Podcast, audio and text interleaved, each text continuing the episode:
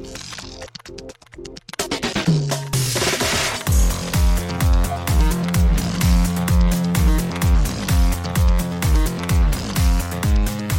and welcome to Too Fast, Too Forever. There's all kinds of family. We chose this one. This is episode 101 to Live and Die in LA from 1985. I'm Joey Lewandowski. I'm Joe too, and this episode is brought to you by Ferrari, specifically the 308 GTS. Ferrari returned to Pininfarina for the 308 GTB styling, and this two-seat mid-engine coupe sat on a chassis with a wheelbase that was 8 inches shorter than the GT4 upon which it was based. Shout out Ferrari. Wheelbase, wheel width, all words I heard from Mona Lisa Vito. Yes. Well, thank you, Ferrari, for sponsoring us. Ferrari has never sponsored us before, but Never. Oh, no, considering the minute, considering the movie, it makes perfect sense. Makes perfect sense to me. Joe, we have quite an episode. This is a great movie. We'll talk about it later. But first, extracurricular activities. What have you been up to since Sunday? I'm surprised in Pittsburgh. Okay. I will be here quasi indefinitely, hopefully Okay. for like not super long. That's what I've been up to. Do you want to explain why you're in Pittsburgh or not yet? Nah, not yet. Cool side tidbit story. My parents' dog, they have a dog. He's a miniature pinscher, and his name is Turbo. So I found that very amusing, and I thought that I would tell that story today. Oh, I wonder if there's a movie that we'll ever watch called Turbo. Hmm. Yeah, so that was it. So I'm here just at home. That's what I'm doing. Let's see here. I feel like the like this week and last week have been like very stressful in like many many ways. Like nothing Yeah. huge where I'm like, oh, this is the end of the world, but like everything is like pulling me in a million different directions, and I've got friends with things going on, and I'm just like, oh, this is. I'm just. I feel for so many people, and I feel like I am. It's all like food all over the place, just like my brain Emotions all all over over the the place. place. That's what I described. Yeah. That's what I was describing to you earlier. people are like, "How are you?" I'm like, "Well, like, nothing's really wrong. It just feels like everything is kind of wrong." Yep. And it's nothing bad. It's just very stressful. And you and I both said about you know recording too fast, too forever is a lot of fun. I know we've got some great emails coming up. We got the uh, really good minutes. Uh, we got things to talk about. So I'm just hoping this kind of grounds me sort of because uh, I need it. I need a, a little bit of break. I agree with you, brother. I'm right The only real you. thing that I have watched since last time is I watched the new Spike Lee movie on Netflix, The Five Bloods, which is about the group Was of four guys. It is good. It's about the group of four guys going back to Vietnam to. I don't know what the actual plot summary is, but they're basically going back there to find their fallen brother who was killed in Vietnam. Like find his body. Yes. Okay. I don't know exactly what the plot they of don't this like thing think he's That- alive somehow. They no, no, like, no. they're- He was killed. They, he was Yeah. he was with them when he was killed, and they buried him, and they're going back to basically give him a proper burial or whatever, right? Yeah. And there's more to it than that, and it's a Spike Lee movie, so there's a lot of politics, there's a lot of current event stuff, and like Spike Lee makes, and I don't think this is incorrect or improper to say he make he kind of makes messy movies at times, and he interj he brings in like historical facts and historical video footage and photographs and clips and this and that and like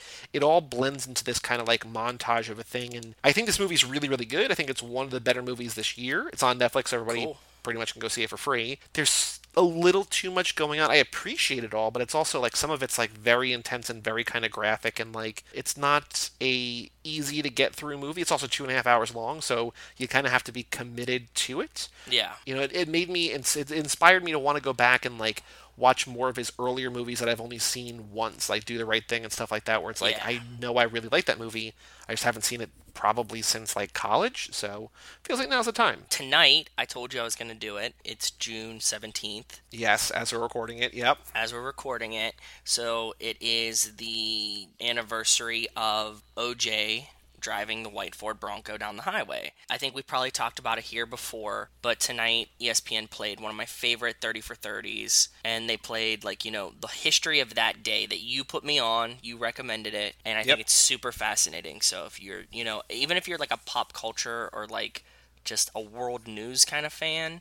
I mean, it mostly focuses on sports, but I think it's very fascinating. We've talked about this, like that there was a lot of shit that actually happened that day that nobody remembers because the white Ford Bronco was driving down the street. So Yes. This is like an hour long doc. We talked about 30 for 30, I think maybe last episode, the ESPN documentary series. It's like an hour long. There's no narrator. It's all just narrated by like Yes. news footage of the day. But on the day, that the Bronco chase was going on. Jack Nicklaus, I think, was playing his final round of golf. No, The Arnold Ra- Palmer. Arnold Uncle Palmer. Arnie. Oh, Yeah, I'm looking. I'm looking at this picture right now.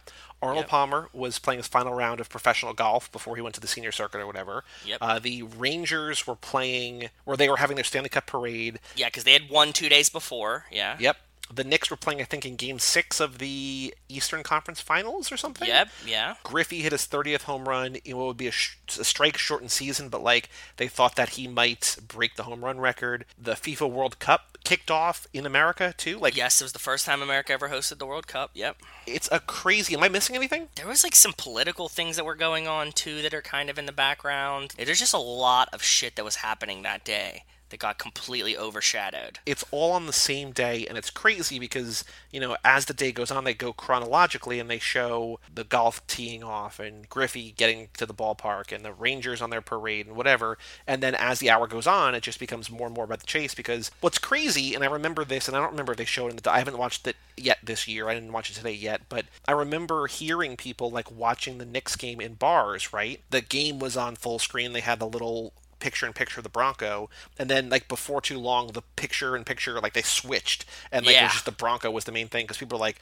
oh, like this is a big game, but like I kind of don't care about this right now. Like what's going on with Juice? Yep. It's a crazy day, man. It is, and it's cool. They just like use like a lot of background footage. Like you see like Bob Costa getting all pissed off that like he doesn't really know what's happening, and he's like trying to be an announcer, like the commentator or whatever. Yep. He's like, are like, how are we gonna do this? Are we doing like picture in picture? Like, what are we doing? Because he's like, you know, like he obviously knows. Everybody knows like everybody's talking about OJ right now, and they still have to like. They can't like just stop the game to, for everybody to Right. watch it. So Yeah. yeah, It is crazy. I also recommend, I think I've recommended on here before, but the OJ Made in America documentary, great. which I is also agree. a 30 for 30, and also the American Crime Story, the FX series, where it's like the fictional, not fictionalized retelling, but the dramatic reenactment or whatever, where they reenact over 10 hours the entire OJ, basically from like the Bronco Oh. chase, I think, to the court case ending, essentially, right? That's the Cuba Gooding one. Cuba plays OJ. Yeah, yeah, yeah. That's a really great one. Also, I wanted to ask you: Have you ever read "If If I Did It"? No, but I know the cover is just I did it, and if is very, very small, which is a very cool uh, So- marketing technique. Rachel and I were going to like a hockey game. We were talking about this today. We were going to a hockey game. Maybe uh, we can't decide if it was like Montreal or Ottawa or something. And when we do these long drives, she usually falls asleep in the car, right? And that's very sad for me because like it'll be like an eight hour drive and she'll like sleep for six hours, right? Yep. One of the things we discovered is like like music like will put her to sleep but like if we listen to like a good book on tape she'll stay awake and like you know keep me company while i'm driving this long Sure. way Yeah, yeah. so we listened to If I Did It that OJ narrated. Oh wow. Okay. Okay. It is fucking terrifying. I'm not going to ever tell anybody to listen to the book on tape over reading the book, but like hearing him narrate it is eerie. Like I think it adds like Yeah. another level of depth to it. It's a really interesting book to hear on it. He, you know, he goes through like the whole relationship and like talking about everything leading up to it, and like you know from when he was in college and high school, and like you know his family, everything. But then he gets to like the if I did it part, and it's just like terrifying. Highly recommended to read the book and or possibly listen to the audiobook because it's crazy. I will also recommend while we're recommending OJ things on Comedy Bang Bang. One of my favorite performers this guy Carl Tart, and he plays OJ on the show maybe once every three months. He's probably done it like three or four times. And when he went on the first time, he said to Scott Aukerman, the host, he's like, "You can ask me anything you want. I'm going to be OJ, but just." Pretend like you don't know about the murders. Just like, just they always say he always kind of approaches like, and then like you know something like I remember you and like you were in those movies. You're such a great running back. And then like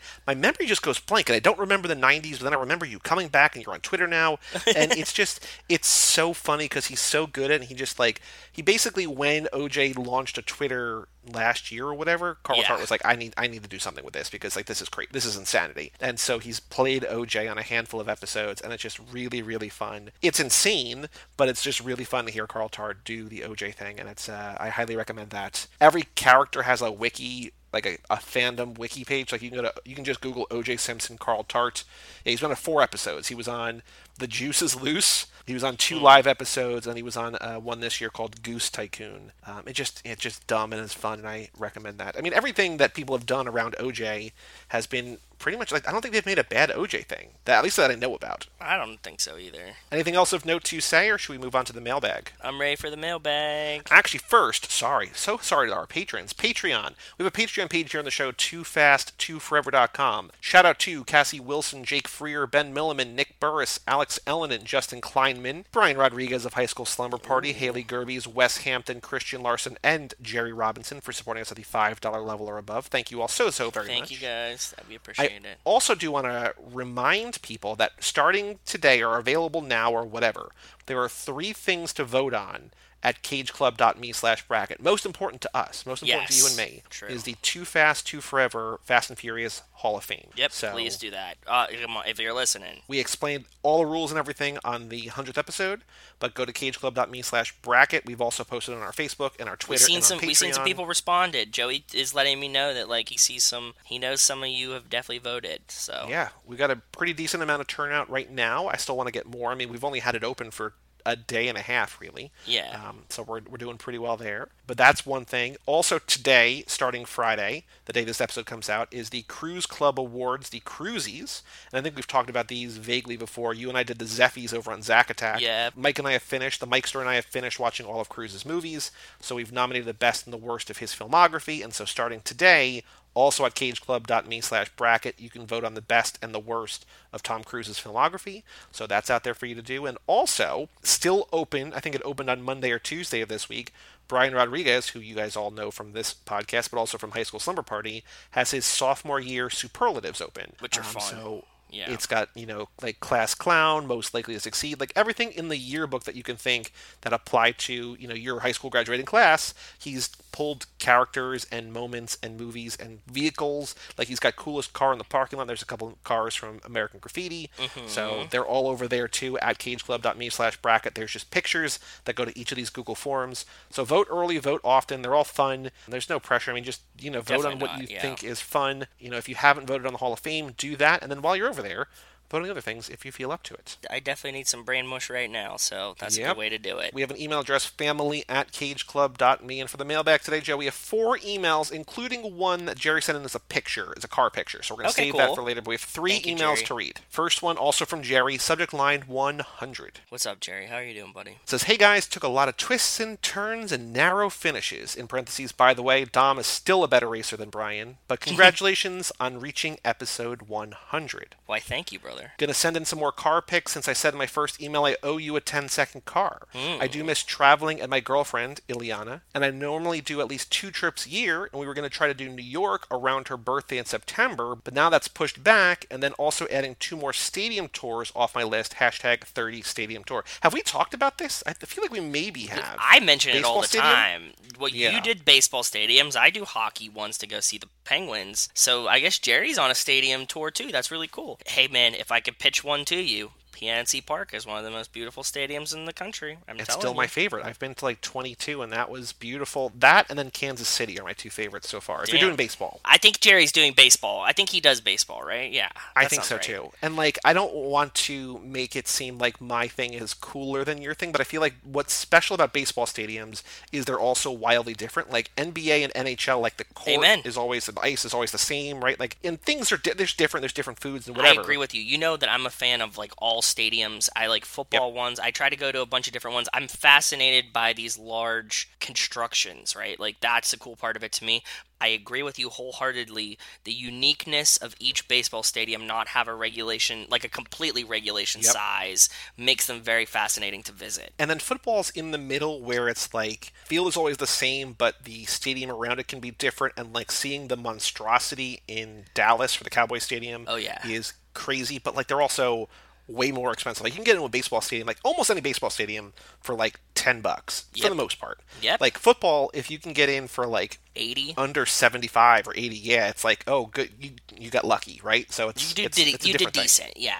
Even like in Pittsburgh, where like you know tickets are usually cheaper, cost of living's a little bit cheaper. Like going to a Steelers, well, Steelers are big, but like going to a Steelers game is like ninety bucks. The thing is, this is why we say it all the time. That like I go to Jets games when I'm you know at Yeah. home in Connecticut because like I can get into a Jets game for like 50 bucks, right? Right. And it's like cool. What's also cool, what's also nice about the baseball trip is that you can do like football. Yeah, there's games on Thursday. Yeah, there's games on Monday. But Sometimes it's there's way other days. harder. Yeah. But it's mostly just Sunday, yeah. So like when my friend and I did a couple trips, like we tried to do like three games in a weekend. It was like a college football game and then one game on Sunday and one game on Monday. But that's not a lot. Like when I did my it's nearly impossible. yeah, when I did my trip in 2012, when, when you and I went to the Pirates game, like I saw like I want to say seven baseball games in, or like maybe it was like six games in six different cities over seven days because like it's just like I could I mapped out baseball, where I had yeah. to be and when right because like Yep, there's always so many in the Midwest especially you can do it's a lot easier to hit a lot of those as opposed to like well if all goes right I can maybe do three football games over four days in a weekend but then then you get like three days off or whatever right so Also, I think that it's always really cool that like baseball stadiums like cater to entertainment more so than other sports.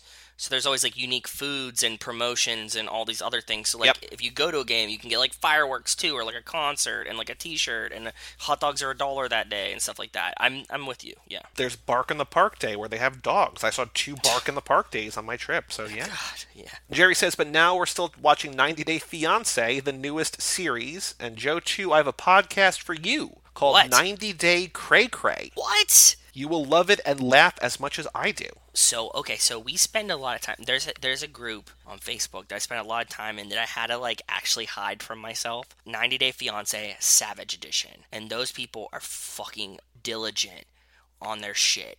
And like I was just telling like Joey and Brian about this in a chat, they'll find everything out. So if you if you're a fan of this, like they post memes, they talk mad shit. Sometimes some of the people that are on the show are in the group. They just like roast them. They have all kinds of funny nicknames for all of them. Highly recommended 90 Day Fiance Savage Edition if you want to spend like probably 4 hours a day laughing at the show. Just a real rabbit hole of uh, nonsense. Of chaos, yeah, Yep. for sure. So he says, we are talking about comic books last episode. says, I love comic books and got a bunch passed down from my grandma, which were mostly Spider Man, the Amazing and Spectacular series. He says, I have the original comic book series with the Infinity Gauntlet and Thanos, and got Ileana to read them, and spoilers, it's really dark. He says, makes the MCU movies look like kids' movies. Wow, that's kind of cool. I've never, I mean, I've obviously never read them, so that sounds very Yeah. interesting, though. Also, Jerry, boy, do I have a podcast for you. Our guest next up, I think I've mentioned it, but Nico Vasillo. He and his friends run a podcast called X's for Podcast. So if you like X Men, they are diving deep into all sorts of X Men things over there, and it's on our Yeah. network. So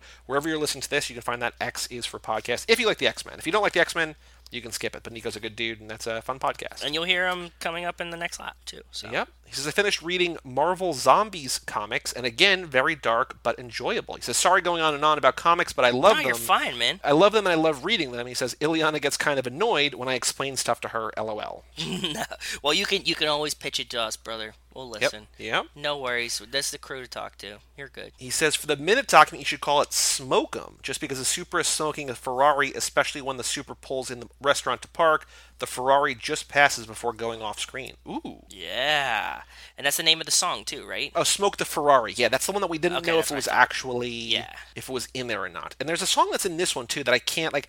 In the minute we're going to talk about, there's a song that starts, but I can't tell what it is. So maybe we'll know next minute. Though I don't know if it's smoke the Ferrari or not. We'll find out. We'll find out. Probably Smoke the Ferrari. Now that I think about it, right? That's what we said. We thought it was. Probably, I would imagine so. But we'll see. He says, I've been touching up on my cooking during this time and made some good ass black eyed peas, fried catfish, and rice. Oh, I like the sound of that. Says, I'm listening to 100 right now while working, but definitely will have my Blue Moon Belgian white ale when I'm home. That's all I have for this time. Keep up with another 100. Be fast and don't be last. If you're not first, you're last, Ricky Bobby. Well, thank you, Jerry, for writing. And then, like I said, you, Jerry brother. sent in a car picture. Cool. Um, I'm pretty sure this is a 10 second car. It looks like a very fast car. Spoilers for a thing we'll probably talk about in like three months, but we'll get there. Cool. We'll get there eventually. Next email from past guest and patron Christian Larson. Subject line CBs and Jerry Reed. How goes it, kin? What's up, Christian? Says Smokey and the Bandit is one of my all-time favorites, and it was so great to hear you guys discuss it. You briefly brought up CB radios. He says 1977 was pretty much the height of the CB radio craze, which coincided with the national interest in and films about trucking, bikers, and to a lesser extent, custom vans. Hmm. Critics generally agree that this was tied into our collective desire for freedom and rebellion in a post Vietnam, post Watergate world. Oh, that's true. Yeah, I didn't even think about that. That makes sense. Other notable films in the CB slash trucker genre include Convoy, based on the famous song, White Line Fever,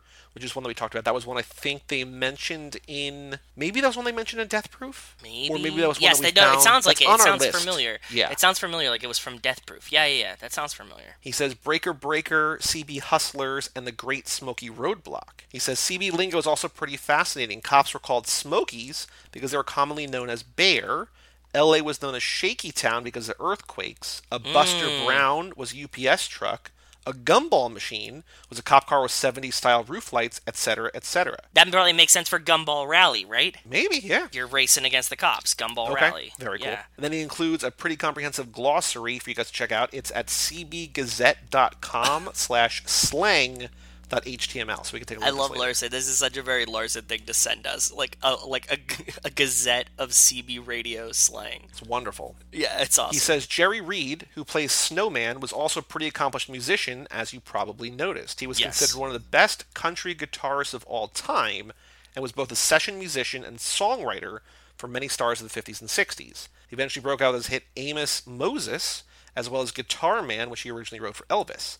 She Got the Gold Mine, I Got the Shaft, and of course, Eastbound and Down. One of my favorites of his is Lord Mr. Ford, a song written during the gas crisis which lamented the invention oh. of the automobile, obviously a very uncommon theme for a country song. Yeah. If you dig old school country music, his stuff is some of the best and definitely worth checking out. I need to listen to more of it. I love Eastbound and Down, and we listen to that a lot. But like, I need to like dig into Joe Reed. So like, I'll take your recommendation, Larson, and run with it. Next time I get drunk and I'm playing honky tonk classics, as I was talking to Justin Kleiman about, Mm-hmm. I'll be listening to more Joe Reed. Lord Mr. Ford. He said, That's all for now. I can't wait to get started on our own Fast and Furious adventure together. That's a 10 Same, 7, boys. brother. Threes and eights. Threes and eights? That means sign off best wishes. Cool. Oh, nice. And then a uh, 10 7, out of service, leaving the air. So he says basically goodbye, best wishes. Look at That's that. really Look at that. cool. You translated it too. That's cute. I liked it. There's a lot of there's a lot of slang on this page. You got to dig deep into this. Okay. Our final email tonight is from Ben Milliman. Subject line: A little bit of everything. Things all over the place. I guess so. We'll see. Hey guys, I'm catching up again, so this email is pretty much going to be things that have happened and thoughts it might jump around. First off, congrats on the 100th episode. I can't believe it's been that many already. Same, brother. Definitely Yeah. same. Yeah. I'm listening to the 100th now, and one thing I want to comment on is about the icy water. I don't remember who, but someone sent an email in, I think it was Justin, and said that you pass out pretty quick in icy water and it wouldn't be as painful. I Yes. disagree. The hike we did that had to walk across the river was fed directly from a glacier. That water was so cold that within a couple seconds your legs your legs and feet felt like you had burning needles stabbing them all over. It hurt just to be standing. Yes. They had safety signs on both sides of the river telling you to make sure you had a change of clothes right away to warm up immediately or else you could get hypothermia. It was not fun. But Ben, the, the thing is, is that like if it's really, really cold and you like completely submerge yourself, I feel like it would be almost instantaneous, right? It maybe it's more painful but for less time. Yeah. Okay. Okay. Okay. I mean, also I'm sure getting lit on fire is not not pain. I don't know. Yeah. It, they both suck. That's what the that's the point of that's, the question. that's the whole question. Yeah, that is. On a different note, Linny was up at like 3 a.m. one morning feeding Lila. I woke up and asked if Lila was okay, and Linny said, yeah, she just got milk everywhere. So my tired brain thought to ask, so there's milk all over the place? She said yes, and I laughed a little to myself. Yeah, you don't you don't want to tell that to your newly newly born. You know what I mean? like God bless lenny for just like, you know, just uh, like she did. I, We I'm laughed sure she was you, brother. exhausted, but like, is that a Fast and Furious joke? And, like, yeah, it like I'm is. gonna fucking kill you. God damn it, Ben. But I, I can't seem to remember everything I wanted to write in about. LOL, I've been a bit tired between starting a new job and the baby. If I think of something else, I'll send another email later on. Have a good one and stay safe. Also, Ben sent us a picture of his one wheeler, one wheelie, one wheel. Yeah, he and put a the sticker on sticker it. on there, which is awesome. We shared it. Yeah, that's really cool, man. And it's like it's it's electronic too. Did you see that? It's like it's like powered. There's at least one guy in my neighborhood that has it, and he's always like skating around. He was on his one wheel holding a pizza in a box. I was just like, oh, okay, like that's just like Damn. the coolest like delivery. I mean, I think it was just. I don't think he works the pizzeria. I think he's just getting it.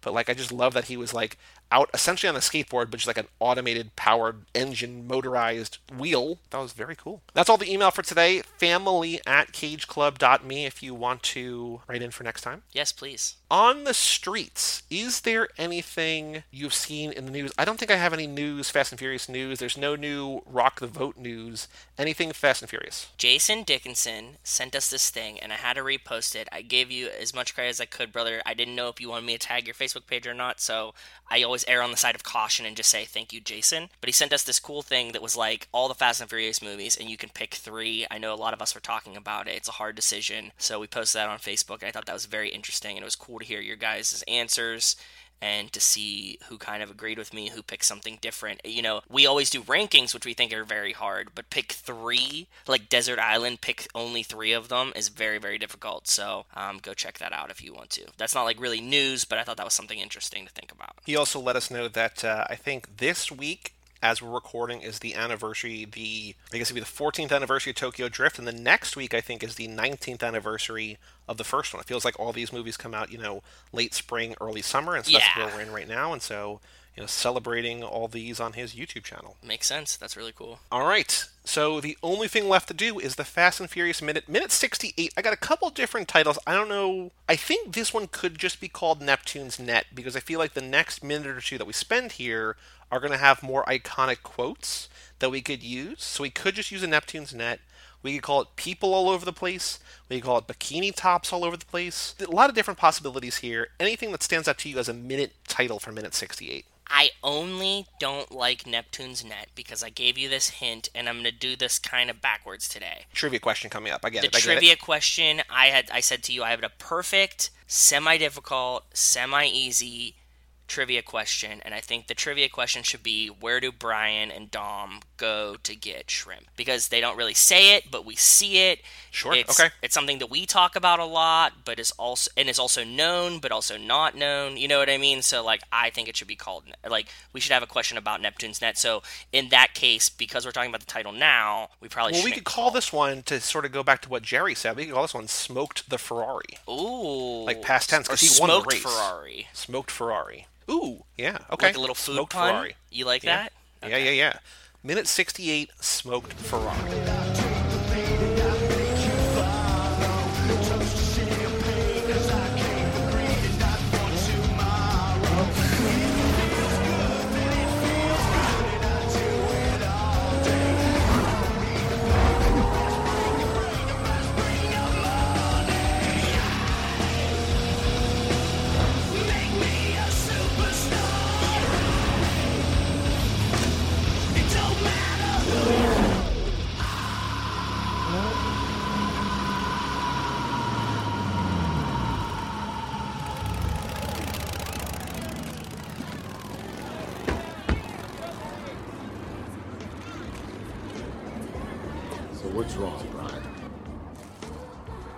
I'm fine. Come on. Obviously something's off. Look, I have my good days and I have my bad days, just like anybody else.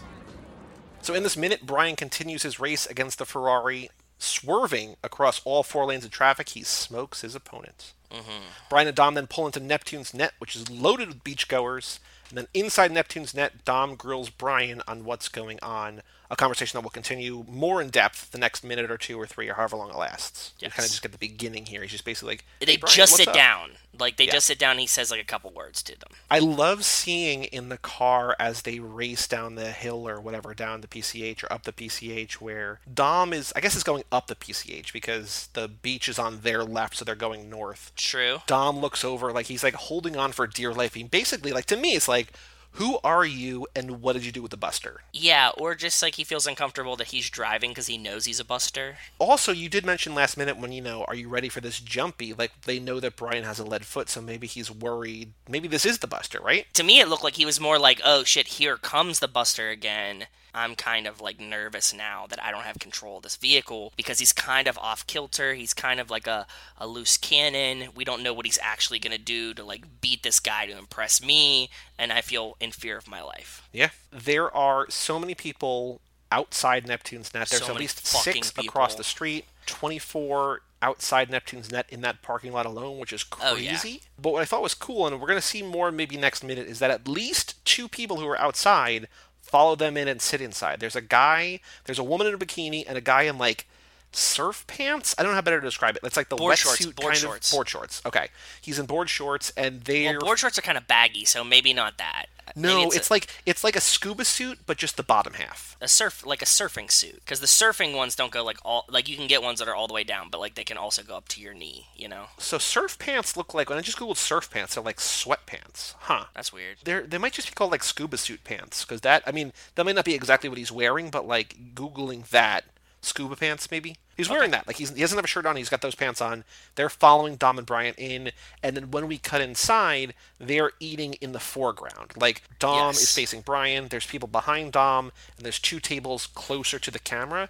and they're at one. I was like oh that's pretty cool. I was trying to figure out like right before we started i was like let me give one more watch because i was trying to see if the other tables of just like generic blonde women we could find outside. And I, as far as I can tell they're not. They might have just already been eating. But I thought it was cool that like not only do Dom and Brian go in, but we also have these other two people go in too. That's very cool. So what did you notice? There's a lot going on outside, but we don't spend a ton of time out there. There's just a lot of people, No. cars all over the place. What's going on outside? I got at least all the cars that they like pass when they're racing. There's so many in front of Neptunes, and they're not on car IMDb, and it just like felt very daunting right now. So Yep. I- the cool thing that I noticed that I wanted to talk to you about, we see Brian in the Ferrari racing. The, we see a sign that says speed limit's 55. Just like Sammy Hagar, Brian can't drive 55. 55. Oh, so good. We see a clip of like Brian's tach, kind of, but we never see a speedometer. And I thought that that was like a really interesting choice. Well, we have the history of like the, them like fucking up with the, with the tachometer, right? Like the speedometer, like just like Oh, having yeah. two different ones, right? So Yeah, and like the ones that were just like pictures, you know, and stuff Yeah, like that, and like the speed doesn't change. But like this is your shot to be like, oh, they're going like 110, right? Like they blow by the two slower cars. It's a movie shot. You could have made like the two slower cars go like five and them go like 20, and it would have looked the same exact thing if you'd have been like, oh, we're doing 120, you know. So like I'm like, why Yeah. didn't you choose to show the speedometer here? It felt like a missed opportunity for me. I get it. I agree. I agree. Anything else? I mean, the music. So I mentioned there's a song that starts that I can't tell what it is. Superstar continues, then ends. A song by Saliva. But anything else of note in this minute, or do you want to get the uh, the wording and the questions, the wording and the answers? I got the number on front of Neptune's net is 42505. That's like the street address. I think so. I saw it like on, during the minute, and let me see what it says on. I obviously linked to Neptune's net in the. Fresh fish, chowder, and beer picnic style. Yes. Yeah, 42505 California Route Highway 1, Yeah. Malibu, California 90265. So it's like written like right on the front top of the door too. So that's. I Oh, actually, what I do want to say, remember we were talking about. Remember there were like a bunch of movies that have filmed here. Yeah, Point Break. Point Break. So in film and television. Oh, right. So one of Tom Cruise's very earliest movies, Losing It, 1983. They have an epic food fight at Neptune's Net, according to Wikipedia, which I do remember that. Okay. Former owner Dolly Shea, Dolly Shea says, two years later, I was cleaning up the mess. Oh, so there's food all over the place, literally. Point Break, Johnny Utah approaches Tyler, who works at the restaurant in the film, and concocts a story about his parents dying in order to have her teach him surfing and go undercover. Yep. Then, obviously, in this movie, they eat lunch at the restaurant after test driving the newly built Toyota Supra. Mm-hmm. Then, in the TV show The Hills, Kristin Cavallari, my girl Krist, takes her first motorcycle ride to eat at the restaurant. Whew. Damn. Gossip Girl, in an episode titled Valley Girls, Lily, whoever Lily is, gets kicked out of boarding school and runs away to LA. She makes a telephone call in front of Neptune's net before heading back on the PCH. In People Like Us, a movie with Chris Pine and Elizabeth Banks and Michael Hall D'Addario, uh, they have lunch there. We talked about on something, maybe this podcast, probably this podcast, that in Iron Man 3, Tony has like a nervous breakdown. He's that's that's where he like takes off from the restaurant to like then he lands in Tennessee. Like his suit malfunctions, but like he launches from Neptune's net. Oh, that's and then it's also in GTA 5 too. An identical Damn. structure of the restaurant's building is present in the fictional state of San Andreas, which is based on California. Very cool. Obviously, this movie takes a lot from Point Break, and so it's very cool that it takes this too. But you know, even before that, the Tom Cruise vehicle "Losing It," which is one of Tom Cruise's worst movies, and again, it's not bad. It's just he's so stacked. But Yeah. So the trivia question is: This wording good, or because I I might want to, depending on what the next minute holds, we could say what food are they eating. I don't know if we want easy. What I want to leave that opportunity open for us if we want it. That's so, fair. What restaurant do Dom and Brian stop at to get food after the race versus the Ferrari? This is totally this is totally fine. Three other answers. So obviously we have Neptune's net Poseidon's net. or Poseidon's pitchfork Oh, I like that. That's a good for, one. for a nice alliteration. I want Bubba Gump Shrimp Factory Bubba Gump Shrimp Co. Okay, yep. And one more. I like the. allit- Is there another alliteration that we could do? Mermaids something? What's a merm? What's an M? Mermaid Market. Mermaids Market. Yep, I was just thinking that. Perfect. Cool. So, what restaurant do Dom and Brian stop at to get food after the race versus the Ferrari? I think that my California friends will get it just based on like them being from California. Do they look like they eat shrimp at Neptune's Net? In the valley, yeah. Any other thoughts about this minute or anything we talked about? Or do you want to take a break and talk about To Live and Die in L.A.? Another. I mean, the, that the only th- the only way that to live, spoilers. I like that movie. The only way that movie could have been better is if they went to Neptune's Net. Yeah, pretty much. I'm excited uh, for you guys to hear the episode because it was fun and we really liked that movie. So Cool. So let's take a break. Let's hear another word from Ferrari and uh, come back and talk about To Live and Die in L.A.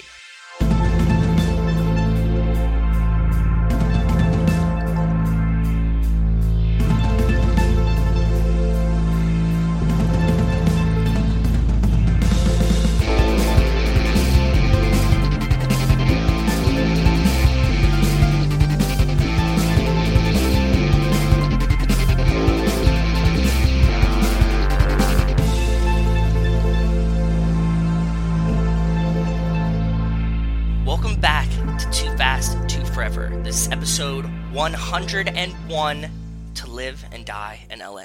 This episode is brought to you by Ferrari. What can be conceived can be created. Ferrari. Shout out Ferrari. You know, Ferrari in the minute. Ferrari in this movie. Yeah. Now, this movie, I don't know if you know. Do you know the name William Friedkin, the director of this movie? Do you, are you familiar with that Nope, name? Not at all. So he directed one of the greatest car chase scenes of all time in The French Connection. Okay. Which okay. we did not do this this lap, but we will do in a future lap. Yeah. He also directed a little film called The Exorcist. Oh, really? Yes. Oh, I love The Exorcist. Do you know my Exorcist story? I don't think I do. Rachel's born and raised outside of DC, and if you Mm-hmm. drive from her house to DC, like you're going into town, you have to pass the steps of The Exorcist. And she and her mom mention it like every time we drive by there. So it's like one of those like jokes, like, and then like now I point out and be like, oh, look, those are The Exorcist steps. I'm like, yeah, how did you know? Like, that's what Oh. it is.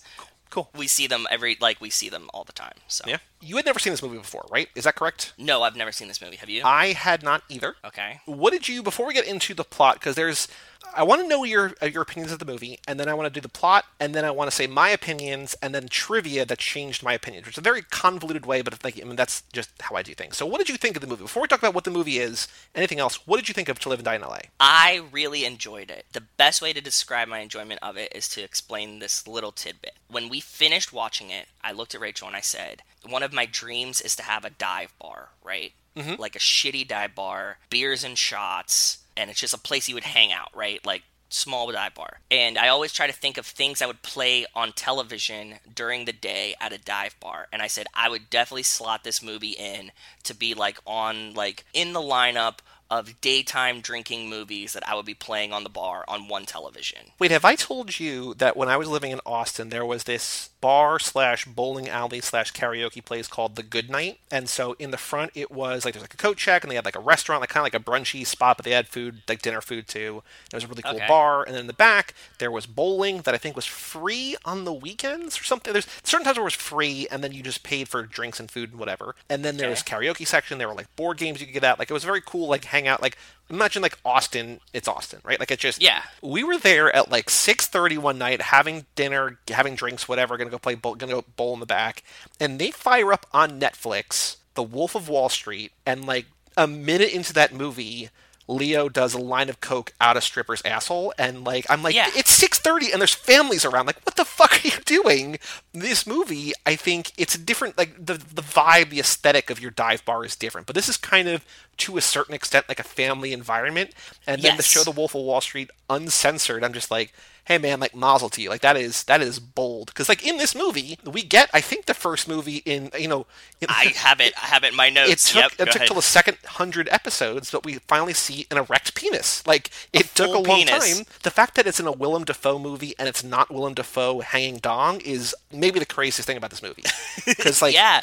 this is getting way off topic. But so Willem Dafoe was in a movie called Antichrist, which is directed by Lars von Trier. In that movie, there is graphic, like penetration, penetrative sex. Like they show that. Okay. They apparently didn't show Willem Dafoe and Charlotte Gainsbourg having sex because, like, Willem Dafoe's penis is too big, and What? like Lars von Trier said, it would be distracting to the audience if they saw this. So they just showed like they had like basically like a sex stunt double or body double or whatever. But like, yeah, Willem Dafoe kind of known for being like this like creepy, crazy villain, like hanging dong in movies. To have an erect penis in this movie, and for Willem Dafoe to be in the movie, and for it to not be him, but instead the guy from CSI, it's like, what? Whoa, okay, okay. Wait, you said the guy from CSI, but I, what I really think you meant was the guy from the Skulls. Oh, Duh. sure. Who was he in the Skulls? He's the father's brother. Okay. The, like oh, the Skull's brother, remember? I don't. Yes, so this is a little Fast and the Furious connection here. Yeah. Very, very Because he was in a movie with Paul Walker. He's the one who like tells him remember he tells him like how to get out of it. He gives him the book, We Live by the Book, We Die by the Book, and hands him the book. He's Yes. the governor or something. Yes. Yeah, that's Yes. him. Does that kind of what it feels like, right? Like if I had like a dive bar, it would only be adults, okay? Yes. Right? Because it's a, a dive bar. It wouldn't be like children and bowling. But if I had a dive bar, this is like this would go into my classic car movie playlist that I would have and like I would just be like playing that during the day when you have like an empty-ish bar, right? There's like probably like six people there or something. I'm imagining my dive bar.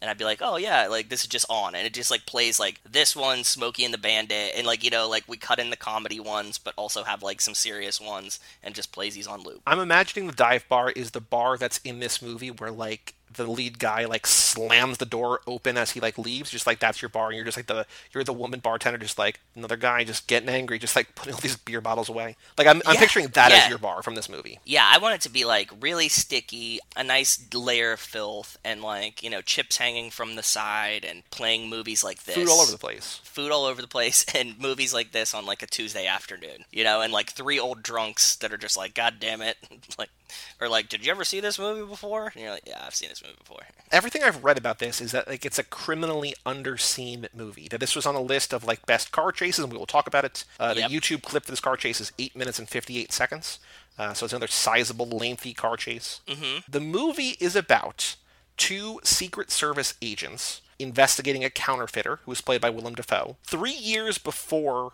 Lethal Weapon, three years before Murtaugh says, I'm getting too old for this shit, that I'm retiring Yes. in two or three days, the other guy in this movie, Jim Hart, played by Michael Greene, two days from retirement, investigating this counterfeiting warehouse alone, is shot and killed by Willem Dafoe and his like his right hand man, essentially, right? Yeah. And Yep. so then the lead of the movie, William Petersen, aka the uncle from the Skulls, playing Richard Chance in this movie, gets assigned a new partner, and he will stop at nothing to bring down the counterfeiter, to stop Willem Dafoe, to you know avenge, his fallen partner Yeah, exactly. basically as the movie goes on things go from bad to worse like it starts in a bad place and then it gets way worse and we'll talk about that i loved this movie and so here's some stuff that made me love it even more okay Okay, cool. the reason i found this this blog post which i loved is because at the end of the car chase which we will talk about there is a uh, a radio reporter saying quote do you remember what she says No. so there's this nine minute chase, and it's chaos. And at the end, Yeah.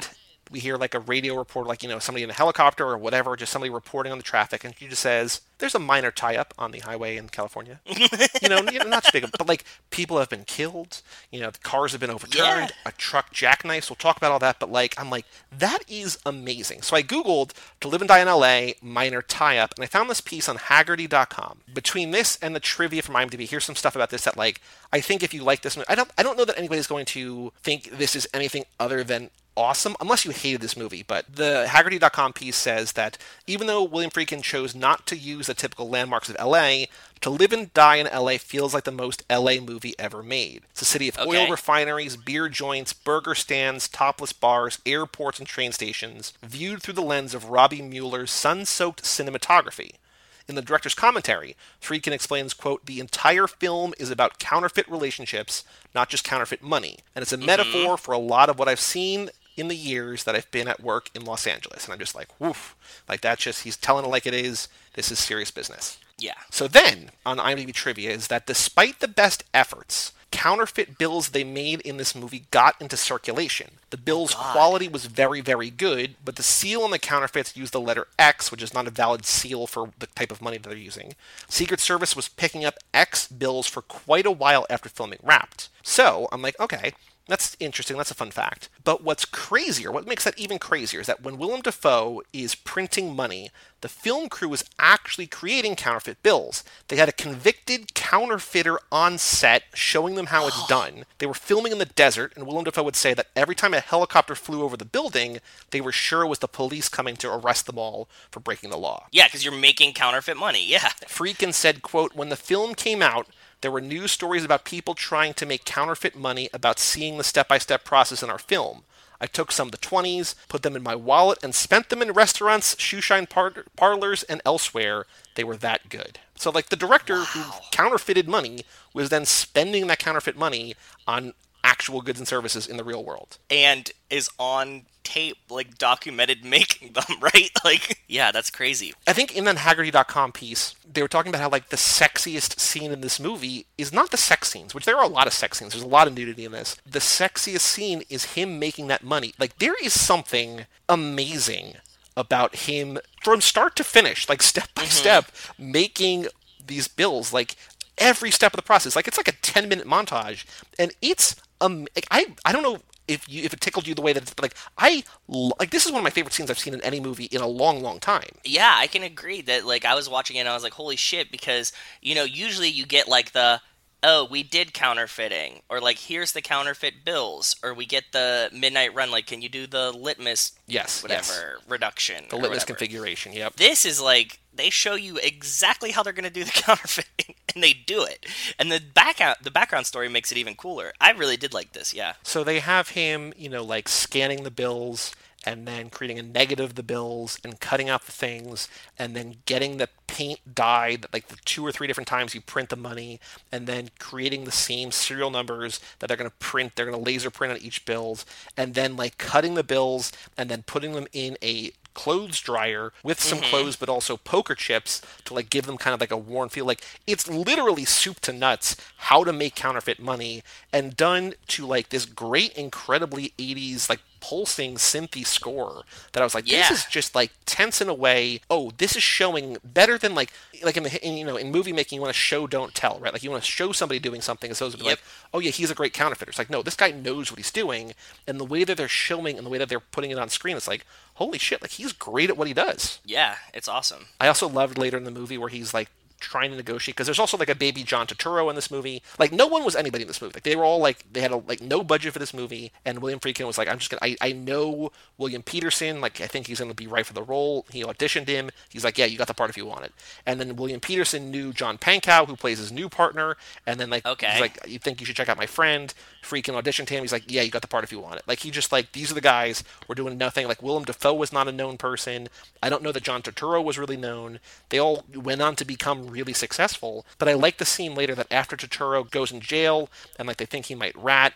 And like mm-hmm. Willem Dafoe goes to his friend who's like trying to he's gonna like basically hire or have his guys inside fuck up or kill John Turturro Yeah, they want to shank him. it doesn't work, but like he's they're negotiating for the counterfeit money, and he's like, "What do you care whether you give me 50k or 75k or 100k?" He's like, "It's not money. Like it's it's all just like it's nonsense." You like I thought that was a very fascinating like look inside the the mind of a criminal kind of it's like well, it doesn't it's it's just it's more paper he's like it just says it to you like it's just paper to you like it doesn't it's not money you're not actually like negotiating it's just like a little bit more printing it's not more work yeah, exactly. Yeah. so before we talk about the car chase, 'cause I have more trivia about the car chase. What's what are some fast actions that you found here? Because I found a few, but not a ton. I was more. I found there was definitely one where I was just like uh, enjoying the movie, trying to enjoy the movie, as opposed to just taking too many notes. What'd you find fast action wise? because this is one that I really like. I said I want to watch it in the background again, right? Like Yeah. I want to watch it like I want to have it like playing in the background. It like suited the mood of like a warm day with no lights on in the house kind of feel. But it starts out they're running on roo- rooftops in L.A., Ooh, yeah. Mm-hmm. which we've seen Brian do a million times over. Yep. He's a cop, obviously. Brian's a cop, right? Also, Brian is not corrupt.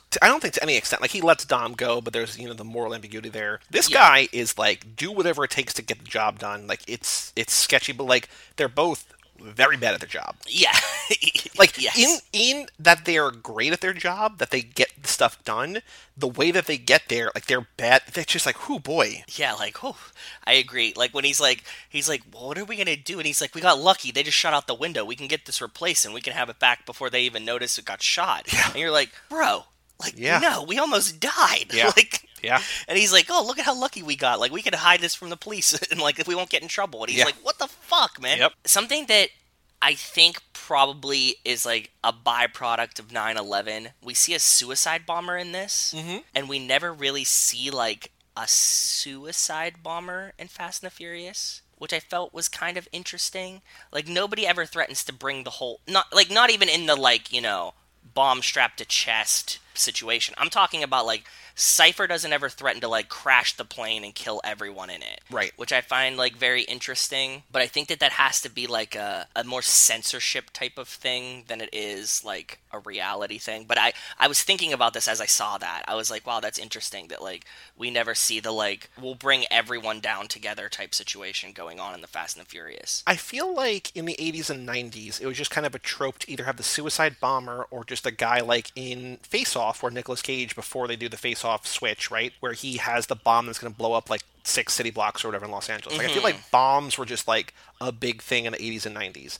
And then whether it's 9 11 or just Or bombs and like people actually having bombs. Yeah. like bombs didn't go away from movies, but they kind of fell into movies about like the Iraq War and stuff, right? Where it's like the people overseas actually dealing with this stuff face to face. It's not like a crazy terrorist. Now, I think it's also the fact that like cybercrime has risen, and the fact that Cipher can do more damage with a computer than she could ever with a bomb. That's probably part of it too. But you're right. Like it, it, it's a little weird that we don't have it. But at the same time, it kind of makes sense that we don't have it. hmm That's what I think so too. I also do want to say about that opening scene with the terrorist. You were saying that normally we don't see the counterfeiting. It's just like, oh, here's the counterfeit money. What this movie doesn't show you is kind of the inverse of it. Like they have the guy at the beginning of this movie, like he's trying to suicide bomb to. He's a martyr. He's trying to like make a statement or whatever. Yeah. And his partner, because I knew the movie, like we had, we had read the plot summary. That I knew the partner died because like that was like the motivating factor, but I didn't know when he died. And we see Yeah, I the thought guy he died there. I thought he was gonna die there. because he like throws the martyr the bomber off the roof of the building and the bomb explodes seemingly instantly the next scene is the two of them sitting by sitting by each other and william petersen just like hey let's go get drunk and just forget about this That's oh, dude, I love these. I love these like lines in the movie. This movie had like a lot of great lines, and he says, "Let's go play some cards and get drunk." Yeah. and I was like, "Oh my god, I love that so much." like they apprehend someone they arrest someone they do a thing like they advance the case and we just don't see any of the paperwork it's just like we don't see them bringing them in we don't see them like arresting the guy it's just like okay we got the guy next thing and like it's interesting Even to show your point, he comes in and he says like, "I don't want this partner." He's like, "Well, do the paperwork," and he's like, "Ah, fuck it," Yeah. and just like leaves. Yeah, And so maybe it's just a character trait which is which would fit, but it's also like they're going to spend 10 minutes on the counterfeiting, which is something we don't see. And then the thing that we even like if it's not a movie about the paperwork, right? But like you'll always see them like go to the precinct and be like, "All right, book him, Danno," or whatever. You know what I mean? Just like we don't see that even. It's just like, okay, we know that Turturro is like caught and we see him later in jail. We can fill in the pieces. Like it's like a fascinating what they choose to show and what they don't choose to show. I agree. Something that's not a fast nection, but is a Joe nection. Did you catch it? Maybe. He's wearing a Steelers jersey. I thought that might be one, but there's no like it's just the white with the yellow stripes, right? Like there's no symbol, there's no name or anything. Like it's not the logo, it's just like a Yeah, but that's like the '80s Steelers jerseys. Yeah, yeah, yeah. Yeah, yeah. So he's wearing a Mike Webster jersey, which is really cool. Well, Mike Webster was 53, a Steeler at the time, and they were winning at the time this movie came out. So definitely makes sense. But it doesn't have his name on the back of it. True. So I thought that was really, really cool. Yep. And he wears it in like two different scenes too. He's like wearing it like at the bar when he goes. Apparently, he really likes to cliff dive. I think that was based on a bet. So they're like, I was the little thing about trivia is that like this movie is based on a book that was written by a guy who I think worked for the LAPD. I think one of the guys that's up on the bridge watching him bungee jump. When he goes back up, he's like, "You all owe me money." He's like, "You especially owe me money." And the guy he's saying like you especially or whatever. That's the guy who wrote the book. Like, he's just like an extra in the scene. But apparently, like he's just like Oh. an adrenaline junkie, but like he's also doing it to make money or whatever. Like, but yeah, Oh, because that's when that. So then when he comes into the bar and he says like, "I'm gonna have drinks and mine are all free." I Like think so, thought yeah. that was like a very weird line. Yeah. But now that that makes sense, I just missed the whole betting part. Okay, cool. the trivia on IMDb might have been more explicit about it than it actually was in the movie because the movie like doesn't it, it it really doesn't hold your hand. There's so many twists and turns here. Yeah. and I it's a kind of movie that I want to watch again because like I actually another one where I rented and then I bought it again. Like they have a Shout Factory, so like Shout Factory is like there's Criterion. Which is like the you know the film, and then there is Vinegar Syndrome, which is like the criterion for trash, and there's like Shout Factory, which is kind of in the middle. And they do like they did Wild at Heart, which is a Nicolas Cage movie, like maybe my fa- favorite Nicolas Cage movie that also has Willem Dafoe. Valley Girl, which is another Nicolas Cage movie, but they've done a bunch of things that are kind of like more mainstream, but like kind of under the radar, cool stuff. But they did this movie, they did Midnight Run, like these movies that are just Oh, great cool. movies that we keep finding ourselves in these pockets of like movies that we kind of should have seen or heard were good, but nobody is seen. You know what I mean? Like those kind of things. and, Yeah. like they bring those. So like it was sold out on Amazon, but like I went on Shout Factory and like they had it in stock. I was like, I want to buy because I don't want to not be able to own this. Like it's another one where I'm like, the, now that I know where the twists and turns are, I think I'm gonna like it way more the second I think time. it's gonna be a much more enjoyable movie a second watch through. I agree with you. also probably more depressing considering where everything winds up. But we'll get there. Yes, I liked that he w- had disdain for his partner. It felt very uh, Gallo twelve, Gallo twenty four to me. Mm, mm-hmm, mm-hmm. Yep, for Did sure. Did you like that too? I did. because he's like, this guy sucks or whatever, you know, and like, I, I, I, I'm better working alone. Actually, in that regard, before we go further, I want to ask you I think that we're too far into the franchise to have this happen, but I was thinking about how powerful it would be, especially would help our thing if, like, at the start of nine, say Brian was still around because it feels just like Brian and Roman this would work best on, but like, they go on a job, right? And, like, Yeah. three minutes or five minutes into the movie, Roman gets killed. It's like, oh shit! Like it's different because this is that's a franchise versus like this movie or whatever. But like you know, the guy two days away from re- retirement, like you know, this good guy that's beloved that you know his partner loves or whatever. Yeah. And then he gets murdered like at the start of the movie, and then that leads them on a one man you know s- cause of vengeance and justice and whatever. Right? Like we've never had anything like that, but I think that could kind of work. I mean, I think we're too far down the road, too close to the end game. Yeah, But I can kind of see that like you know Roman or whoever gets killed, and then or you know Brian gets killed, and then like Dom is like this like I need to like get vengeance. Or Mia, like, I'm not trying to kill off the women, but I, I could definitely see Mia or Letty going like really early, like in the next movie, and being like, oh shit. It's kind of like what we see. We don't see from his perspective, but like the Shaw brothers, right? Like it's Deckard going, you know, getting the vengeance on Owen, right? So Yep, exactly. it's something we haven't had, but I think would work if we didn't have like the tenth movie, the next. You know what I mean? Like, Looming so over close. us, yeah. Yeah. Yeah, we get the L.A. aqueducts, and I was gonna ask you, do we ever get to the aqueducts in the first movie? I don't think so. I mean, we don't have that much more movie left. We haven't gotten there yet. I had like a really weird sense of mismemory here that like it's in every other car movie, right? Like we were talking about it when we were watching Gone in 60 Seconds. We see it here again. We were talking about it when we were talking about my favorite movie in time. It feels like somewhere that like I think that Fast and the Furious should have been at and I kind of like vaguely remember Brian being there but also not. Like do you remember if we ever do get the, the aqueducts in any of these movies? I don't think so. I do want to say, and I think I've mentioned this before, that there is a documentary called Los Angeles Plays Itself, which is like this three-hour document, three-hour long documentary that I have talked about before on here that I saw in Austin. Like, I think it was like it took forever to come out because of all the licensing rights to show these clips, but it's basically every movie that's set in LA tells the story of Los Angeles through the movies set in Los Angeles. And I think what you're saying is that like it's in so many other movies, you just your brain inserts it into every LA action movie because like whether it's a car chase or a shootout or like just whatever, right? Like a drug deal, like it Yeah. serves so many purposes in so many movies. So you're like, oh yeah, like remember like didn't Brian chase or like run away from it? Like it, you, your brain can kind of you know correct itself or incorrect Extrapolate. itself, right? Yeah. And I had to like go back and like think about the first movie when I was like watching this. Like, does he ever actually go to the aqueducts? Like, I have like a like an image in my head of the Supra being in the aqueducts, and I don't know why. Right. Do they drive through it? Does like when he's like chasing Dom? I don't. Maybe. I, think, mean, we'll find out. It could also be in four. I don't think it's in four, but it could be in four. Yeah, I don't know. I don't know if anybody else knows. I, I like I have this weird memory now, and I can't I can't decide either way of what it is. So the last two fast connections. She she says something when she's looking out the window. You heard this too. The woman who works at the strip club, who's like the the Yes. the parolee he's extorting, which we'll talk about. Yeah, okay. Yeah, she says something about God's eye. Oh, I didn't hear that. Okay. Yeah, she says something and she like describes the city. Like when they're in in her apartment, she like looks out the window before he like assaults her and says something about God's eye and I was like, "Oh shit, that's really cool." Like God's eye, not not in the technology that we're used to, right? No. But like just a phrase meaning like a watchful eye over the city or something. I don't I don't remember. I, I was hoping that you would have caught it and like wrote down the line cuz like I missed like right before what she said to it, but I definitely caught God's eye and was like this is really interesting. One of the last things was is there's actually a bonk in this movie and that made Oh. me really happy. Where's the bonk?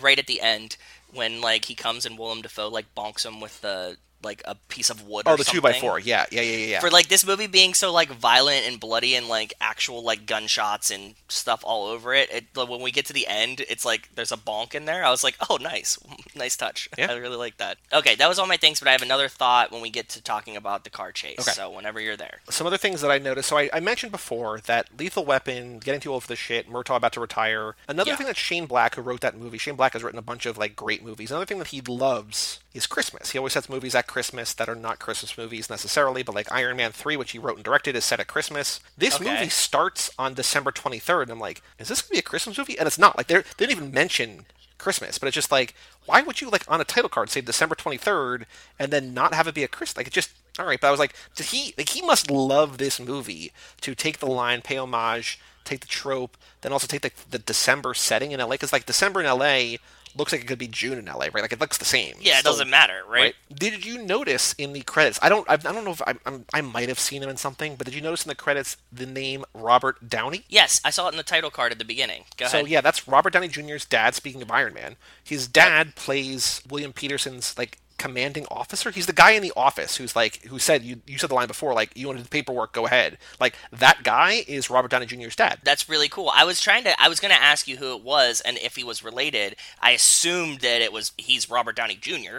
so I assumed it was him, but I didn't know. I didn't know who to look for and like what to see. So yeah, that makes sense. That's really cool. because I didn't know what he looked like, and once I looked on I- on I Google imaged Robert Downey to live and die in LA, and I saw that, I, like I I looked at the face, I'm like I would never know. Like it's not like I'm not great with faces. My eyes don't see the connection, the familial the familial resemblance between father and son. There, like I believe it because they have the same name, and like it's a fact that they're father and son, but like I don't see it. If you're like, hey, his dad's in this movie, pick the movie. I don't I don't know that I I would pick. I don't know if I would know who it is. You know what I Let mean? look. Yeah, I want to look at his face real quick. Like on a long introspective look, if I saw them side by side, maybe I'd start to see similarities. But like it, just seeing him, I couldn't have picked him out either. Right. you know? We talked about it before, but the partner Jim Hart getting gunned down, he gets a shotgun to the head, and like this is the first of many brutal deaths in this movie. Where it's just like, oh, this Yeah. is like pulpy. Like this is a noir. This is like the same kind of like you know, detec- like hard boiled detective story. You know, things going wrong. You can see that Nicolas Winding Refn draws a lot from this kind of thing, where it's like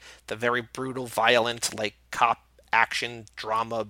Bloodshed, whatever. But like Yes. seeing a guy five or ten minutes into the movie that we just saw do a heroic thing, literally get a shotgun blast to the face. It's like, oh, that's this kind of movie. Okay. I know. I wasn't expecting like shotgun to the forehead, brains everywhere, and then he's like, "Just t- say something to me." I'm like, "Bro, he's done. Like, there's no, there's no talking your way through that one, waiting for the ambulance to show up. Like, he's way gone. Yeah. Like, Yeah. Um, like he, I think he gets shot like in the chest or whatever, and then like, and then his partner comes out with a shotgun, or he, or Dafoe comes out with a shotgun. It's just like, oh no, like he's done, like he's done, done. yeah, yeah. Also, we have John Turturro in the counterfeiting ring, or at least getting money or doing some kind of thing. We have a scene in an airport, which we had in Midnight Run as well. Like there's the arrest at the airport. This is the first great foot chase. Like there's two great foot chases, and then there's the car chase. And like again, it's not like Ronin where there's like the car chase in the middle of the movie. You're like, well, then what? But like there's so much action throughout, and like it's well paced. Like there's this foot chase through the airport. Then there's the foot chase later down the street, and then like to get the the credit card counterfeiter.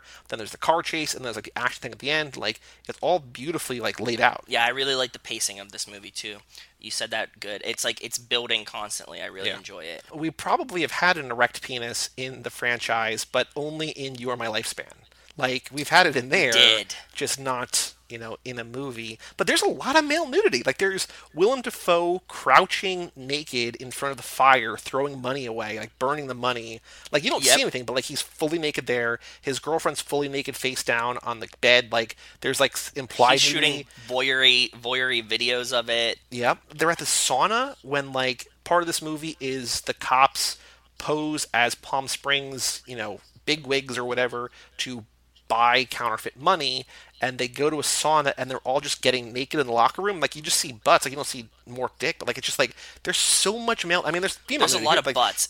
Yeah, there's a There's lot just of a lot of but there's a lot of nudity. Yeah, there is. That's why I was saying that it felt very dive bar-y to me in these senses too. I was like that. That's part of the thing I was Yeah. like saying to Rachel. Like, yeah, and there's like lots of like weird nudity in it. Like, yeah, Yeah. that's why it fits. in that second foot chase I wrote down, there's just a great back and forth. The guy says, "Why are you chasing me?" And he says, "Why are you running?" He says, "Because you're chasing me, man." Like, I love that. Yes, I agree. which Yeah. I mean, he, he I mean he did he was counterfeiting or whatever, but like again, He was stealing credit cards. Yeah. He, he like dumps the bag of credit cards or whatever. I, I did like that. I, that's what I'm saying. There's like a lot of like underrated dialogue in this movie. Like nothing that's like stand out that you're like, oh, like this is a great one liner or something like that. But just like those kind of dialogue moments, I was like chuckling a lot at the dialogue in this movie because I loved it so much like that. It just felt real, you know? I was looking on IMDb for trip like for a quote that I could use as like the pull quote for this, and like there's so many cool like again nothing super memorable, but there's a lot of cool quotes and like all of them, every single quote has a swear in it. I'm just like I don't really want to put like you know something motherfucker like as the pull quote like on the front page of our, our website, you know, or like use it on Facebook. You know what I mean? Just like it's just like a hard boiled, gritty like angry men being angry, saying mean shit to each other or like funny shit, Yeah. and just like uncensored, untamed, and it's, it's not for everyone, but it's like a very cool, gritty thing. This is like a movie I would imagine like my dad was watching and would like have to turn off if I came into the room as a kid. You know what I mean? Like Yeah. he would be like, "Oh yeah, like this is a great movie," and I'd like come downstairs like gets a snack or something, and he'd be like, "Oh shit," and just like change it for a minute and then come back to it. That's Yep. what it felt like to me. I love John Turturro after he gets let out. He like beats the shit out of William Petersen. Like when he unlocks, they're at the hospital, and he like boxes his ears and like kicks him in the dick, and like he just like he just so like the violence.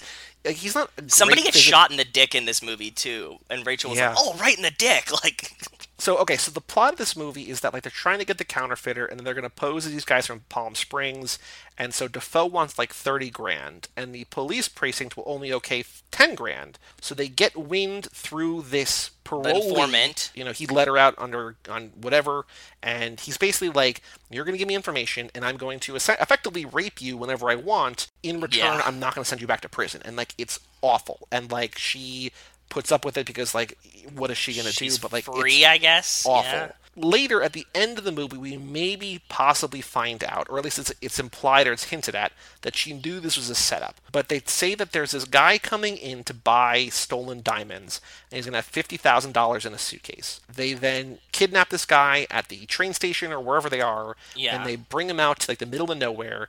And I was thinking about how inelegant them like bashing open this briefcase, this locked briefcase, whatever, is in relation to you know Tej with the handprint in 5 and like mm-hmm. let's do this all right. Like let's get the handprint on the bikini bottom. Let's translate that over into this film. Let's put the thing on. Let's do the thing. Here it's just like he's literally bashing this briefcase against a cement pillar until it opens Yep. in there is just a phone book. It's not fifty thousand dollars. They're like, what the, what the fuck is going on? This guy's handlers are then, or like backup or whatever, are up on the overpass, and this is what kicks off the car chase. Are they handlers or are they like? Well, so we later find out that this guy That's right. an Okay, that's undercover right. FBI agent. So they are handlers. I thought that they were the guys that he was like trying to sell, give the money to, and they were coming to like make sure that he didn't get kidnapped so they could get the money. no, I think they're just they're just FBI agents making sure that their agent like doesn't get murdered, right? Yep, that's true. And yep. while these guys with a sniper rifle are trying to shoot at or scare away, I don't know if they're trying to kill or just scare away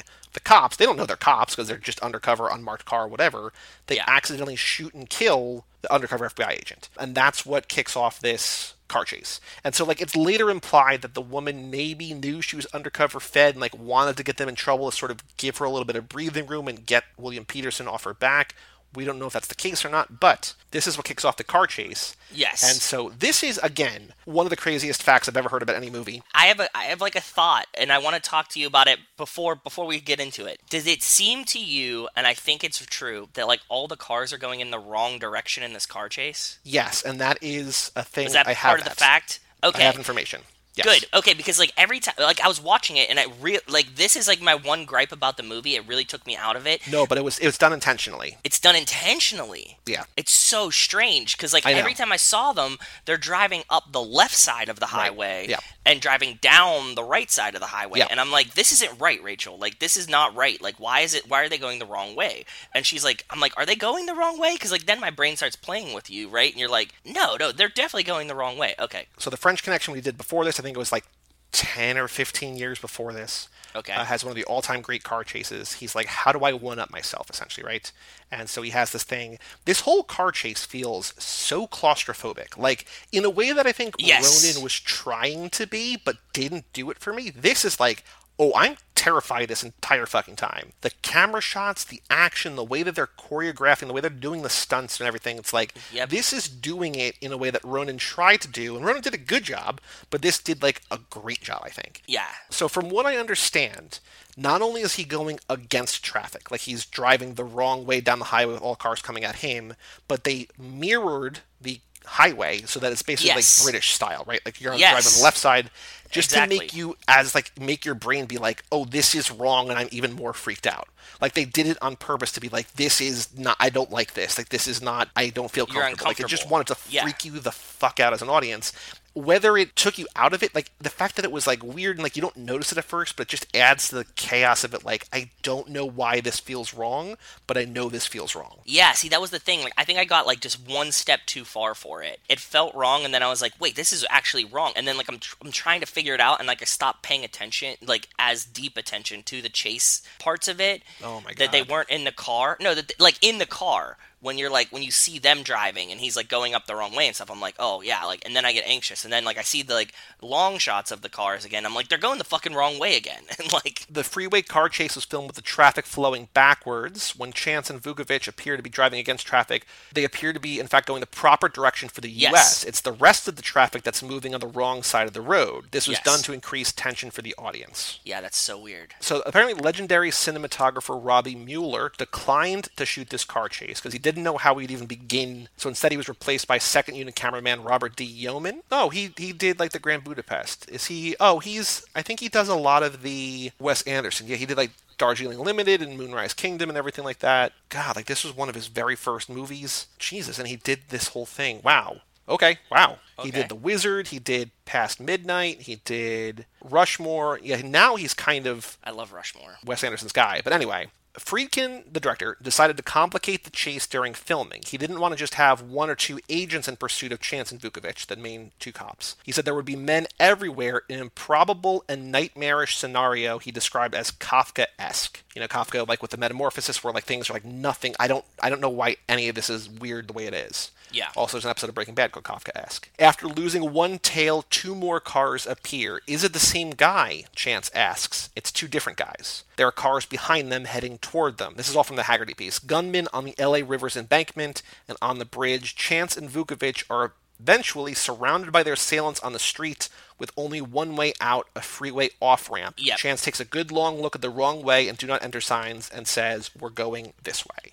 it's so goddamn tense this entire time because like you think they get away and they're celebrating they get away like they're driving down this back alley and like there's trucks unloading shit and they're going like weaving mm-hmm. between cars and he, the guy in the back seat like takes out the gun and it's just like you better move that fucking truck man. And they move the truck and they go and they think they escaped and then all of a sudden they get shot at and there's the two cars and then there's guys with guns everywhere like i was saying and it is nine minutes of like terror. Yeah, I agree. the guy who was the stunt coordinator for this movie, a little bit biased, but he said it's the best that's ever been done with all due respect to the French Connection and Bullet. It's a different thing. Like he learned from those things, right? Like he learned from the late '60s, early '70s movies, and just Yeah. and also apparently a year after the movie came out, John Pankow, who plays the new partner, met an undercover cop at a bar who's told him that his panicking during the chase scene was a completely accurate realistic response in that situation. Just like, yeah, man, like if I was there too, like I would have been freaking out. Like you just you, know, you try to be cool and calm under pressure, but whatever. But here's the craziest thing.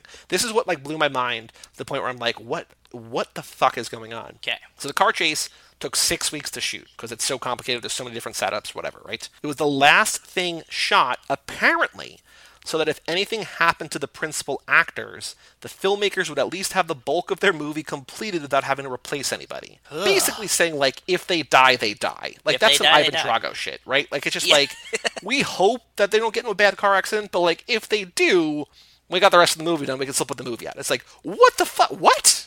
yeah. I was I read that and I'm like, this is bananas. Yeah, that's a wild way to think about it. Talk about the price of a life, right? They were like, yeah, I hope you don't die, but like if you did, thanks for your service the rest of the movie. yeah. Also part of the chase there is the train. There's a couple trains in Fast and Furious. There's the one in five where they get off the train. There's the one in one where they mm-hmm. jump in front of the train. He again drives in front of the train here. The semi jackknifing was something I don't think we've seen, right? Or was it? We do at like the beginning of four with the iguana. Oh maybe? yeah, yeah, yeah. That the oil tanker that rolls down the hill. Yeah, okay. Yes, yeah, we see it. Because what's interesting about it is that it, they don't actually really have to deal with the truck jackknifing. It's more like the fact that that truck jackknifing causes like, like at them, 20 yeah. car stop, right? Where they have to Yeah. like weave around all these different car stop cars. Like, yeah, man, oh man. Let's talk about the ending. So like after this all, they eventually get away. They find out that the guy who was killed is this undercover cop, and basically the walls are closing in. They don't know that it was these guys, but like we know it's these guys. And Yeah. there comes a certain point in this movie. I think it was that scene where I was like, there's no way that the lead character in this movie Gets out of survives. There's no chance. I thought that he would he would probably like survive mortally, but like he's not getting out of it. Like he's ending up in jail, is what I thought. They eventually corner Willem Dafoe and like his right hand man, the guy who like the two of them who shot and killed the cop at the beginning of the movie, right? They're in a locker room, you know, they arrest, they put up, you know, they Mm-hmm. spread Willem Dafoe, they're like, you know, they gun against him, like we're gonna get you, whatever. The other guy pulls out a shotgun From a different locker, yeah. Yeah, he shoots the partner in the stomach and he falls down. And then he shoots William Petersen, the lead of the movie, in the face with a shotgun, killing him with like 20 minutes left in the movie. And it's Yep. like, wait, what? It's wild. I actually had to stop and rewind it, and I was like, Rachel, who actually got shot there? Like, I had to like stop and rewind it to make sure I was like, did we just kill the lead off with 20 minutes left? And we did. Yeah. While that's happening, the other guy, the guy with the shotgun, also gets shot and killed. So then it comes down to the new partner, who's not like a new cop, but he's the new partner. He's like, you know, and they make fun. They don't make fun of him, but they point out like he's not great in the field, right? Like he's Yeah. he's in over his head. He's kind of like over like a desk cop and like a, a field cop or whatever. And so it's now him chasing after Willem Dafoe, who has now killed his new partner and his new partner's old partner. And like he's on this like killing spree or whatever. And that's where they get to this warehouse where they are counterfeiting the money. And I think Willem Dafoe is like burning it to like get rid of the evidence.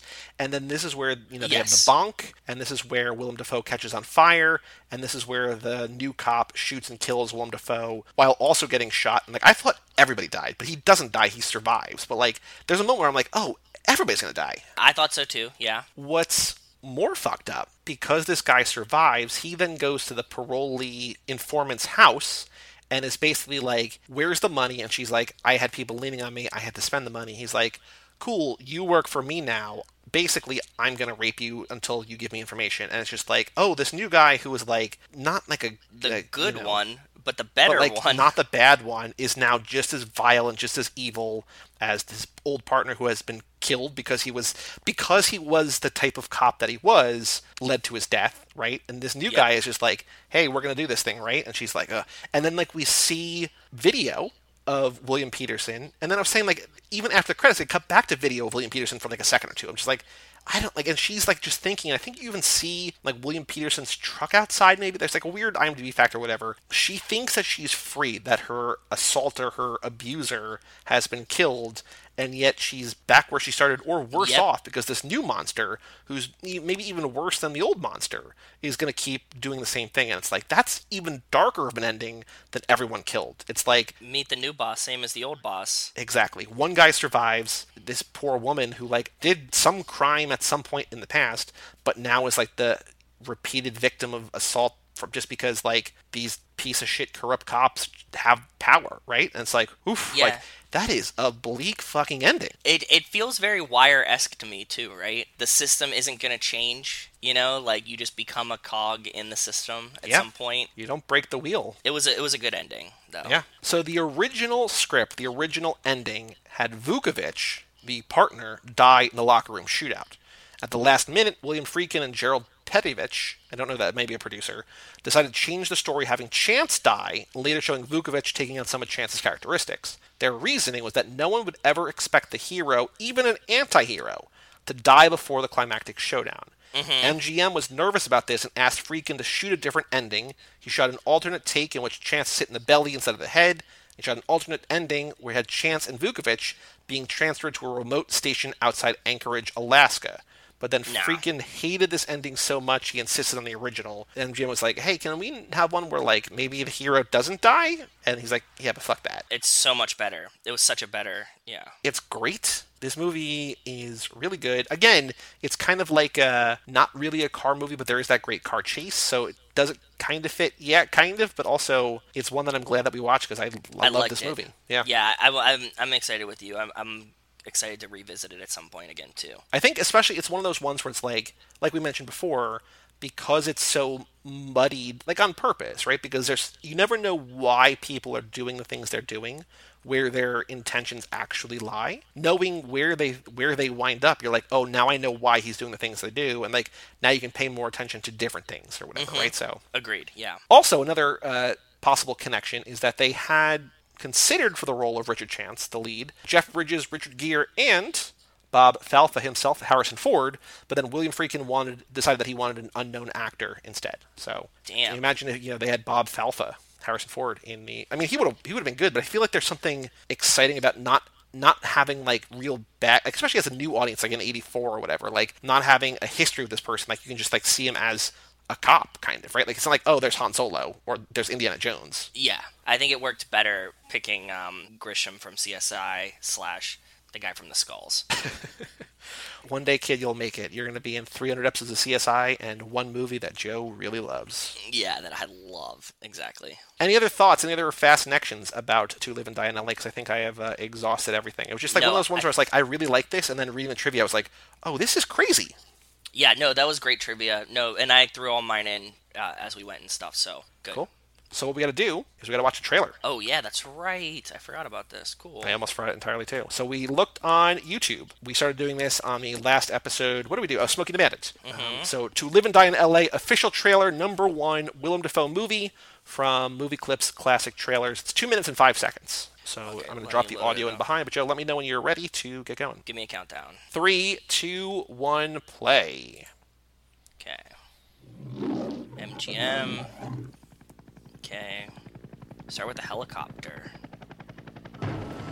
Well, that's like Ominous. nauseating. Yeah, it's just like there's an aerial shot of the city and just like like it's a way you don't normally see things, right? No. And an It's just an explosion. Also, Willem Dafoe doesn't really look like Willem. I mean, he does. He looks so like- young. I agree. Yeah. Yeah. and his teeth aren't fucked up yet. I guess not. Yeah, that might be it. I was actually wondering if he got like plastic surgery at any point to like be more Willem Dafoe looking after this movie. This trailer rules. Yeah, it's pretty cool. They're just like showing. Okay, now they're at the at the airport. Check, make sure the bills are fake. Goes. In. Oh, this is a great thing too. He like parkours up the middle of the the moving walkway. Like he runs down the middle of it. I really I'm like that. bag Rick Masters. We got a chance Finally, like halfway into the trailer, in there's finally dialogue. You can't come up Yeah, and there was um Robert Downey. You're not for Yep. real. So he's talking to. him. You're not the There first again. agents to Yeah. get next to Masters. You're not wired, are you? Oh, he thinks he's wearing a wire. Yeah. There we get. Okay, so now we get some of the chase stuff. Oh, we didn't talk about the sexy fun time dance party that was happening. It's true. the like the weird erotic dance situation Yep. that happened. Okay. Wow, this trailer is really badass. That jump off the thing into the under the bridge was really cool too. Wow. So much fast, so much happening. Jackknife trailer. They're coming up on it. Oh yeah, they're trying to make you as uncomfortable. This is great. This is I love this. It didn't really ruin the movie either. No, because like you see big things, but you're like, I have no idea. Like that's a movie where I'm like, oh, I need, I don't know what that is. I need to see that. Yeah, it all happened so fast and was cut so quickly that I don't think it really like destroyed anything. Wow. Wow. Good trailer. If you guys are listening up until this point and you didn't know if you'd want to watch the movie or not, just go watch that trailer. It'll let you know. Boy, if it oh looks boy. interesting, do it. The last game we have to play, the Letterboxd game. So for comparison's sake, Mad Max Fury Road, which I actually just read. It came out like a month or two ago, but there was an oral history on the making of Fury Road because like it was like 15 years in the making by the time they finally made it. I think it was in the New York Times, maybe. If you Google oral history of Fury Road, it can come up. It's great. Mad Max Fury Road, ostensibly one of the most popular movies on Letterboxd, has been seen by 581,000 people. To Live and Die in L.A., 1985, directed by William Friedkin, starring William Petersen, Willem Dafoe, and John Pankow, has been seen by how many people? Oh, you said criminally underseen. That was the wording of something somewhere. Yeah, but I, I believe it. I believe it because I've never heard of this. Like even heard of it. You know what I mean? Like I think I had, but I don't know. Like this feels like like we have a, a guest who's been on a bunch of uh, like Cage Club and Keanu Club and stuff. Like this guy Mike Flynn, who like this feels like his like exactly the kind of movie. Like if he can make if a movie defines him, it's this. And so like I feel if anybody has said it to me, it's probably him. Mike Manzi loves this movie. Austin Wolf Southern loves this movie. okay. You know, there's there's a lot of people out there who like really adore this movie, but I'm gonna say I'm gonna shoot low. I'm gonna go 4,500, higher, 6,500, higher, 8,500, higher. 10,000. Nineteen thousand. Damn. There's a lot. Way more than I was expecting. Yeah, but Letterboxd, I get it. It's kind of a letterboxy kind of movie. Okay, that makes sense. 19,000 people. This is actually ni- 18,569. 18,569 people have seen an average rating of 3.8, most common rating of 4. Wow. I gave it a 4.5. Mike gave it 4.5. Austin gave it 5. How many people of those 19,000 or 18,5, whatever, put it in their top four movies of all time? Um, 15. Way higher. Really, 35. Way higher. 100. Higher. Really, 200. 133 people have put this in their top four movies of all time. Damn, that's way more than I was expecting. So I looked on those people's pages and I found this guy, Carl Existence, who has rated this or written four reviews for it. Maybe even more. He wrote one, I just want to end my birthday watching one of my favorite films. I love it. Parentheses, Wang Chung playing. Oh, Wang Chung. So William Friedkin intentionally said, don't write it, because I think they did the score, or maybe they just did the theme song or whatever. He's like, don't write a song called To Live and Die in LA, because he's like, it's going to be too cheesy.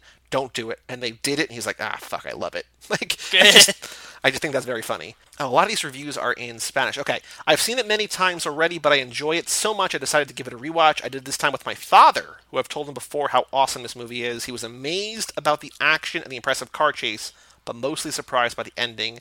It's a cult classic. Five stars. Yeah. So Carl Existence from Mexico City Okay. has this in his top four. It's his number four favorite film of all time. Now these top three are not slam dunks, but you can get all three. Okay. One from the 80s, one from the 90s, and one from the last three or four years. Okay. One from the last three or four years is very close to my heart and Mike Manzi's heart for one very specific reason. Is it uh Close to the network's heart as well. yeah, is it going to be oh fuck. The Keanu one where he plays the cop seeking vengeance. What's it called? John Wick? No, not that one. Not a, not a Keanu movie. Is it like a Mission Impossible movie? Nope. Even more OG for us than that. So it's a recent Cage movie? Mm-hmm. I have no idea what the recent Cage movies are. Mandy. Oh, okay. yeah, it's like this horror, sort of existential, great, creepy, one of Cage's best movies. Number one, his favorite movie is the original versions from the 80s, and there was a sequel that came out in the last five years that we covered on a different podcast. A sequel of a movie that you and I covered specifically. No, no, no, we I? covered the sequel. Okay. And the actor from the star of the original, a supporting character in the sequel, is a name that we have mentioned tonight in this episode.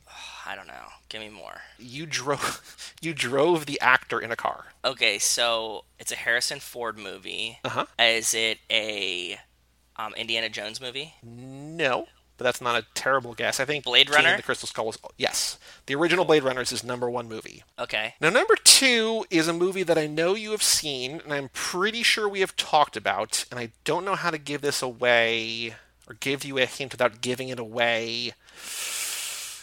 It is there's a French actor as the star. There is It's not the- Timothée Chalamet. no. This is from the 90s. French actor in the lead. The bad guy is a um, an ancillary character in the Dark Knight universe. And there is a third actor. Again, I'm trying to be vague without just giving you like right away, even though it's going to be easy. The third actor, the actress, the like, kind of the lead actress, uh, is very young in this movie, and she would go on to confuse you in a movie we covered for Boyfriend Material. Okay, so it's Natalie Portman Uh huh. As a young girl. as a young girl. So is it the um, Star Wars with Natalie Portman? No, way younger than this. This is like five years before, four years before Phantom Menace. Oh, um, French actor in the lead, and a Batman guy as the main villain. I don't know. What is it? Tell me. Leon the Professional. Oh, okay.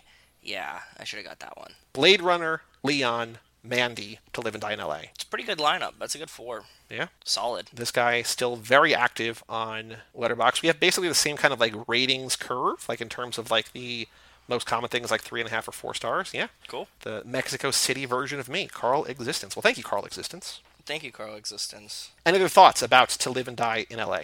No, this is a good movie though. You should guys should watch it, and I'm gonna watch it again soon. So next week, I mentioned it earlier, the movies that we are covering, or maybe I mentioned it last episode. I'm sorry. This is it's confusing when we do two halves of two episodes, but I think I mentioned last week in the mailbag for last week that next week's movies are going to be Hobbs and Shaw, of course, Yep. because that's how we do it.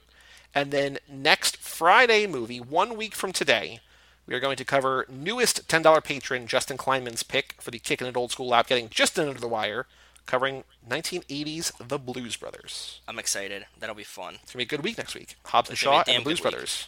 Yeah, yeah, yeah, for sure, for sure. Basically the same movie. I was gonna say like two buddy cop movies. Yeah. Two buddy cops, two cars. You know the you know the Blues Brothers car is basically the Lamborghini that they're driving in Hobbs and Shaw. It's the same thing, right? McLaren. the McLaren. Yeah, same same car. Exactly. But for all things Too Fast, Too Forever, you go to cageclub.me, facebook.com slash Too Fast, Too Forever, or at Too Fast, Too Forever on Twitter and Instagram. Email us, family at cageclub.me. Check out our Patreon page at toofast2forever.com.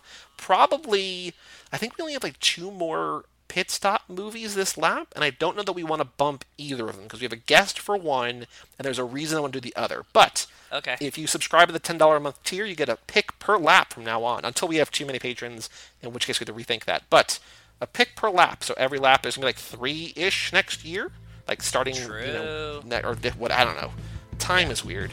You get to pick a lap. So $10 a month, one pick per lap. Please and thank you if you want to support us over there. If you're able to do so, thank you. I'm Joey Lewandowski, I'm Joe too. and we'll see you next time right here on Too Fast, Too Forever. Peace out. Peace out. You anus Peace. Peace. piecers.